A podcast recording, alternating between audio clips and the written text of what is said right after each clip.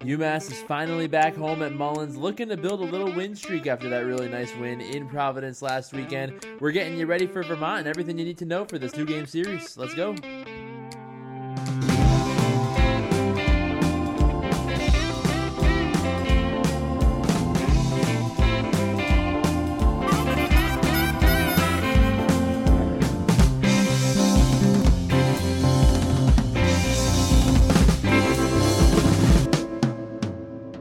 Hello, everybody, and welcome to episode 78 of High Character. It's been a while, but we have a back-to-back games at Mullins series coming up, so it should be fun playing Vermont, and we are definitely excited to get back to Mullins, to get back to watching some UMass hockey. My name is Cameron, and today I am joined by my good pal, Evin. Evin, how's it going, man? Today you're joined by me? I feel like every day I'm joined by you. I don't know, you just made it sound a little different that time, but you know, home sweet home feels good, man. You know, it's going to be, we've had a couple games away from the good old Mullins Center, but it's going to be good to be back. Haven't been able to use my season tickets in quite a bit. So just ready to see some familiar surroundings once again, you know, be back home where we all belong. You know, it's going to be, I think, good for the boys too. I think they've had a little bit of time away. I think it'll be good to get, especially hopefully a rockin' student section. I think the students are now back on campus once again. So I think that'll be a big lift, and yeah, I'm just really looking forward to it. I think it'll be a really good weekend.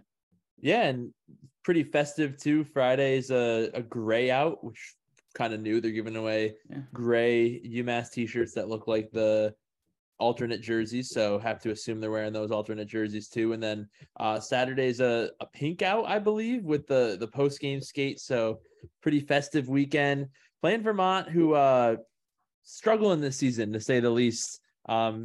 They're down in Hockey East, UMass is as well, but Vermont really struggling. You look up and down their schedule. Not many big wins. They have a win versus BC on the road, and they have a win versus Merrimack, but that's about it. Their record's 9-15-3, 4-12-1 in conference. So they struggled in conference, out of conference, and they don't have too many big wins. So it'd be good if UMass can get themselves a couple wins here against this team, which it's what we've been talking about for most of the second half now, this easy schedule coming up, and now it's finally here. Got to take advantage of it. I'm going to shut the hell up. I'm going to not even bother because every single time that I've talked about a team that is lower in the standings, I've gotten burned every time. No longer crap talking teams. It's just not worth my time or effort because I'm just going to look like an idiot at the end of it. So boys just need to focus on what they can focus on. Don't even care about who they're playing. They could be playing Michigan or they could be playing Lake Superior. I don't care. All right. We need to just play our game, focus up. I have nothing to say about Vermont right now. We just, you know, you've said it best. Can't elaborate any more than that. Yeah. UMass and Vermont, pretty comparable in conference records. Vermont, like I said, 4-12-1, UMass 4-11-1. But and they're honestly they're out of conference records pretty similar too. UMass coming in at 10-13-3, definitely a bunch of much higher quality wins for UMass, which is why they're way higher in the pairwise than Vermont is. But you look at the records, pretty comparable matchup here, but definitely something we have to take advantage of. And UMass finally snapped their losing streak. It was 6-game losing streak, but they got a really nice road win in Providence.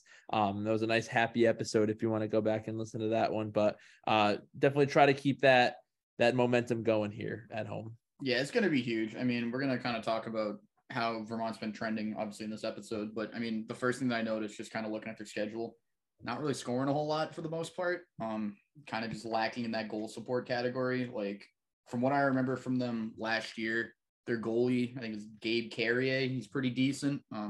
He had a decent amount. I mean, granted, we absolutely walloped them. If you guys check our vlog that we made last year of that series, very, very fun time. I think we got 13 goals that weekend. It was something insane. I think it was a 7-0 and like a 6-1 or something to that effect. But we were scoring in bunches, but obviously much different team last year as well. But yeah, that's kind of their main thing is just they'll basically only score 1 or 2 goals a game. And especially considering how well Pavisic has been recently, I think that'll play in our favor. I think we just need to light them up offensively and play really, really fast offensive hockey. And I think Pav can, you know, be the guy to backstop us to some quality wins this weekend. I'm hoping for. Yeah, I hope so too. That kind of brings us into the kind of leading scorers conversation. We'll start with Vermont. Like you said, they really struggle to score goals, and that is apparent on their score sheet. They have two guys that lead in the points category, and they only have 14 points apiece. It's Isaac Waller and Andre Good luck, man. I'm going to go with Boyalski. Andre Boyalski, that's our best guess. They both have 14 points, which we've been doing these preview episodes all year. That's super low right at this point in the season for a team leader. So definitely apparent that it is a problem for them scoring for sure. Yeah, I think the other thing that I'm kind of noticing is they kind of have like this line of death, if you will, which, and by death, I mean for that specific line's plus minus.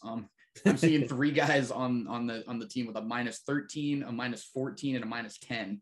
So I'm assuming they're all on the same line. I didn't look back and, double check their line charts or anything like that. But yeah, they have, like their top two goal scorers, like you just mentioned, or point scorers, plus one and plus two respectively.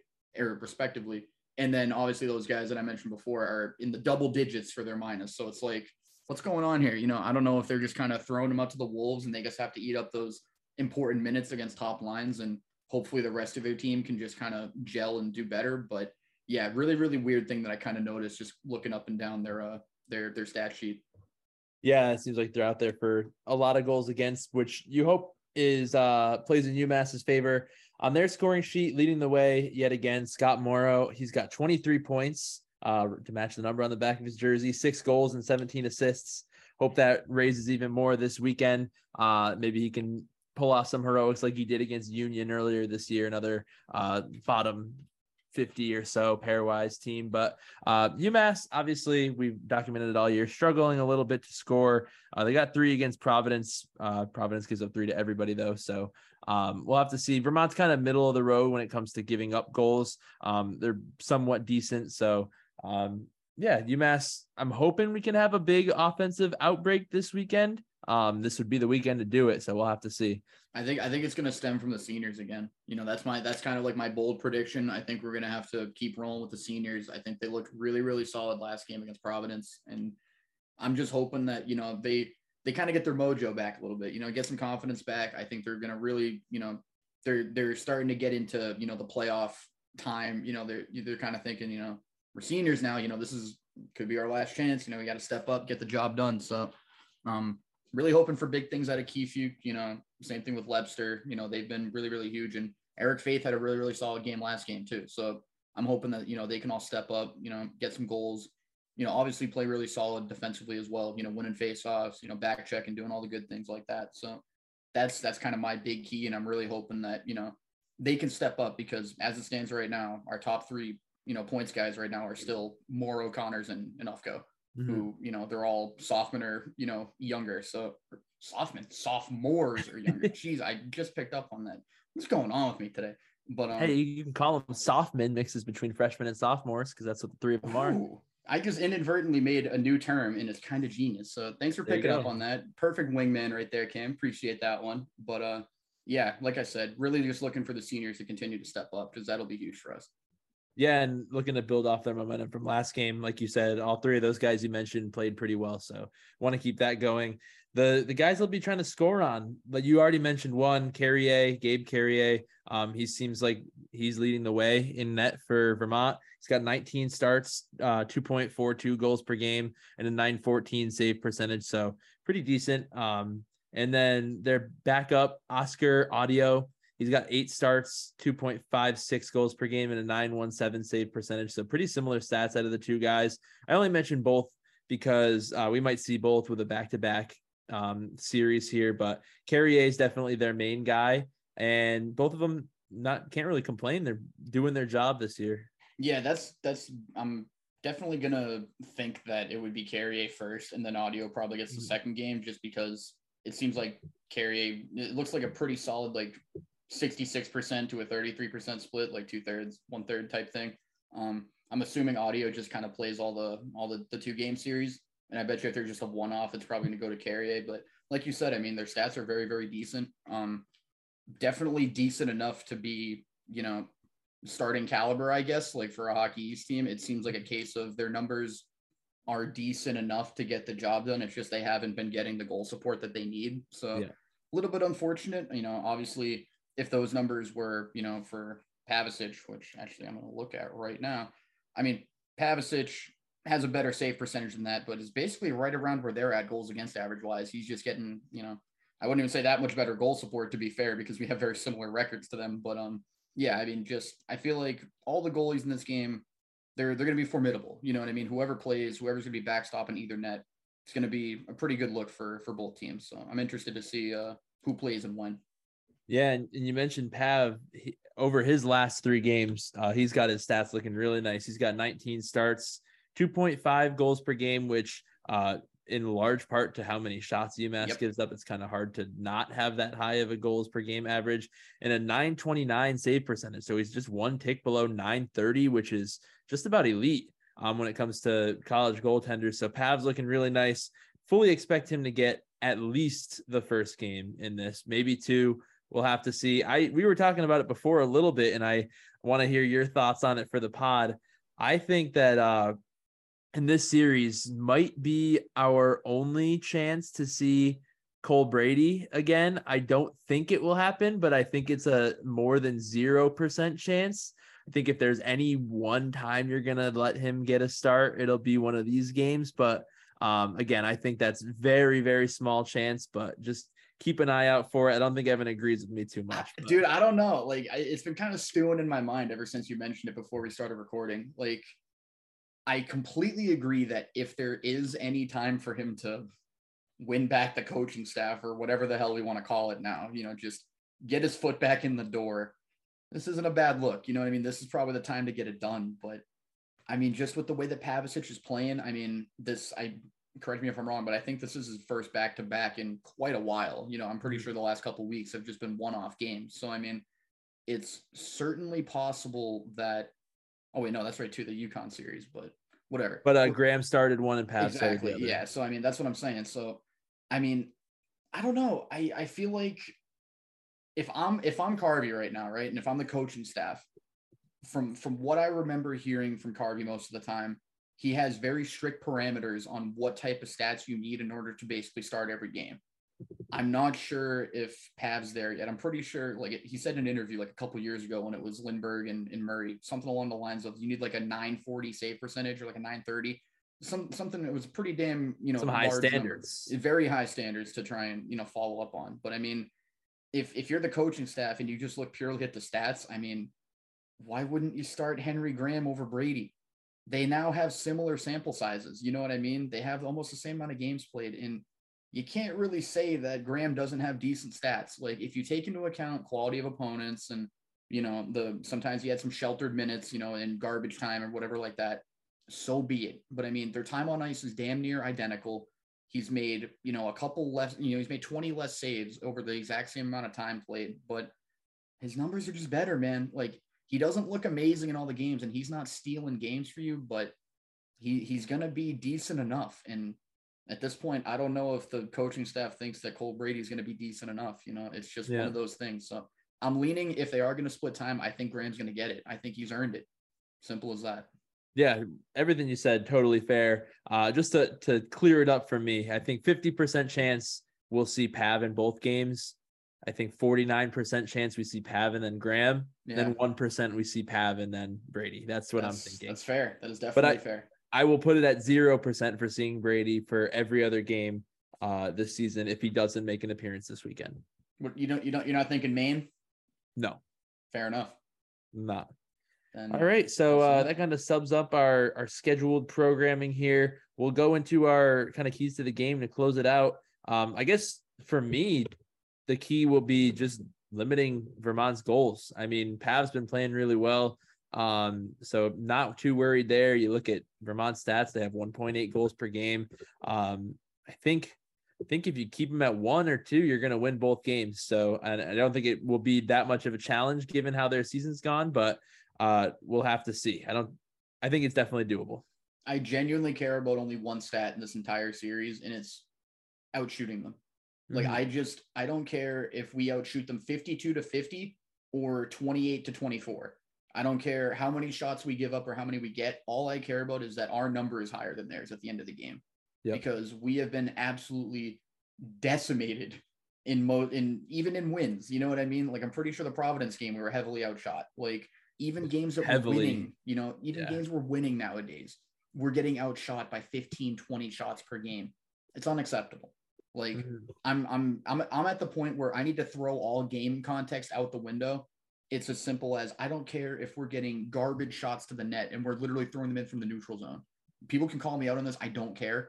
All I care about is that number to be bigger than the other team's number, because if you do that at the bare minimum, you know that the other goalie is going to be earning his win. Mm-hmm. I feel like there's been a lot of, games where Pavisic has genuinely had to stand on his head in order to win us games.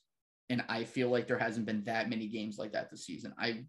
I'm thinking maybe the Lowell game where we got shut out 1-0, like that Griggles or whatever his name is, that guy haunts me in my dreams still. You know what I mean? Like, he stood on his head. Fair enough. Like, if you pitch a shutout, it didn't matter how many shots you put on net. The dude was going to put up the shutout. Dude was on his game that night. But I think, their goalies are decent, but I think if we get a high volume of shots, I think Pav is going to keep us in the game no matter what. We just got to get hella pucks to the net.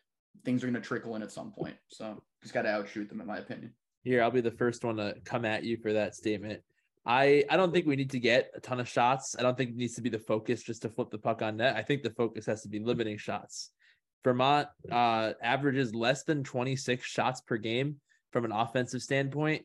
If they get over 30, over 35 in either of these games, I'm going to be really disappointed. That's fair. At this late in the season, there has to be more of an emphasis on stopping pucks to the net, because you can't be leaving your goalie out to dry as much as we've done this season, like you mentioned. Yeah, and that's the other thing too, though, is that I feel like on the complete opposite side of the coin, I don't think we've had many games where we've gotten, over 30, 35 shots on net. Like, I feel like there have been at least 4 or 5 games where we've probably gotten 35, 40 shots against. You know what I mean? Like, that in its own right is not right. But I feel like there should be at least games where we can at least do that opposite effect on the other team. You know what I mean? Like, if it happens against us, why can't we do that against other teams, especially ones that are supposedly near our level? You know what I mean? Like, I don't really think that there's been that many games where we've just had a metric crap ton of shots on net. So I think this wouldn't be a bad time to flip that kind of script around a little bit. I think at this point, I think the thing that we agree on is that something's got to give. You know what I mean? I think either we have to tighten the hell up defensively, or we need to go all out and just try and overload the other team offensively to where they can't even get shots on net because they're hemmed in their zone the whole time. I think regardless of how that end goal is achieved, that's we're agreeing on the same end goal is out shooting the opponent. I think so. We're finding common ground, which is good. It's just different means of getting to that end. You know what I mean? Right. If we have 28 shots, but there's a lot of really high quality chances and we look good offensively, I won't have too much of an issue. Oh, of course. Also, that's fair. All right. Yeah. That's our keys to the game. Definitely 2 winnable games. Just have to put your head down and get the job done. Definitely a team that you can beat, but definitely a team you could lose to if you take your foot off the gas. So we're going to need to see UMass's foot on the gas this weekend. Yeah. Show that you belong higher in the standings as we get closer to Hockey East tournament time. That was going to be the last thing I was going to mention before we wrap up, is the standings implications are pretty big right here. Like, I'm pretty sure, don't quote me on this, I think they're 1 spot above us in the standings right now. I think rapidly pulling it up. Yeah. They're either just below us or just above us, but I know that we're within 1 spot of them. So if we pull away with some points here, that's pretty damn huge for our playoff implications. They are in last place with 13 points. We are in 9th place with 15 points. So what is it? UNH just below us and Maine's just above us? Yep. UNH has 14 and Maine's a good step ahead of us at 20. So they're 5 ahead. Yeah, but that's what I'm saying. All it takes is a quick sweep this weekend. Maine falters a little bit and boom, we're right up above them. So that could be, I'm pretty sure that's who we need to jump to get home ice, right? It is. First round. So yeah, Maine would currently have home ice. They're playing BC and Lowell on the road this weekend, both games. I mean, screw BC with a burning passion, but man, if there's gonna be one game that take it to OT, you know what I mean? Well, I'll let you guys take it to OT, and then because we still have the series against Maine, you know what I mean? Like, that's gonna be the last series of the season, so if we can take some points there, that's gonna be huge as well. Just FYI, BC only 1 point ahead of Maine. also. Ooh, so yeah, that's what I'm saying. If we can get two big wins, I don't want to say it completely changes the course of the season, obviously, because it's home ice in one series. You know what I mean? But again, 6 points would be massive. That's huge. You know what I mean? Have we gotten that all year? Have we gotten a single sweep in Hockey East play? No. That's what I'm saying. So that right there, that would be absolutely massive for us. And again, we get that momentum. Then we play, Northeastern and BC. Those admittedly will be some pretty tough games. But then, boom, we bounce right back against Maine. That's going to be like our main points rival right there. Haha, I said Maine like three times in the same sentence right there. But that's going to be huge. You know what I mean? If we can take points directly out of Maine's hands and put them into our hands, that's all it's going to take at the end of the season. So we just got to keep the standings close enough up until that series, and then we can strike. And it all starts right here. Yeah, for sure. We will be at both games this weekend, so keep an eye out for us and say hi if you see us. We'll be participating, hopefully, in the post-game skate as well, so should be a good time. Again, thank you guys for listening. We appreciate all you. Go UMass. Go UMass. Take care, everybody. The journey to home ice in the first round starts here, hopefully. Let's go.